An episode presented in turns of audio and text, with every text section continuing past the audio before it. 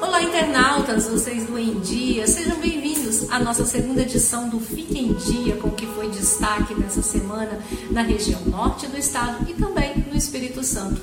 Governador Renato Casagrande, em reunião com a diretoria da Unis, defendeu o retorno do Fundo Cidades, em função de muitos municípios terem perdido receita com a retomada do fundo, podem compensar parte dessas perdas. O Sistema Capixaba de Vigilância em Saúde é a primeira iniciativa no âmbito estadual do Brasil. Unidades de saúde de Linhares voltam a receber a vacina pentavalente.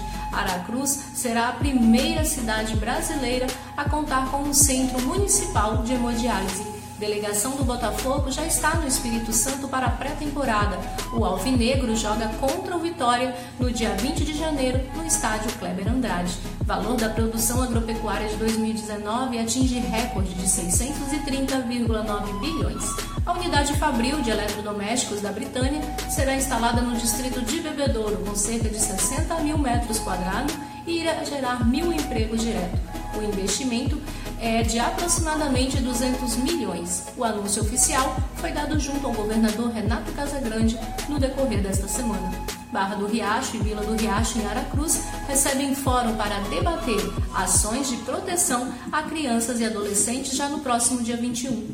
Renato Casagrande recebe plano estadual de segurança pública que contém todas as ações previstas do governo do estado na área de segurança pública nos quatro anos. Delegacia de Crimes contra a Vida de Linhares tem novo titular. Tiago Cavalcante é quem assume a função.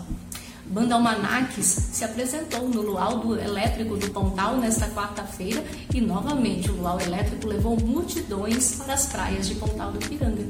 E a família do rei do forró capixaba, alemão do forró, aumentou. É que nasceu nesta terça-feira, dia 14, a filha do cantor com sua esposa Georgia. E Alemão do Forró também vai estar presente neste sábado em Pontal do Ipiranga, fazendo show para animar todas as pessoas presentes no balneário.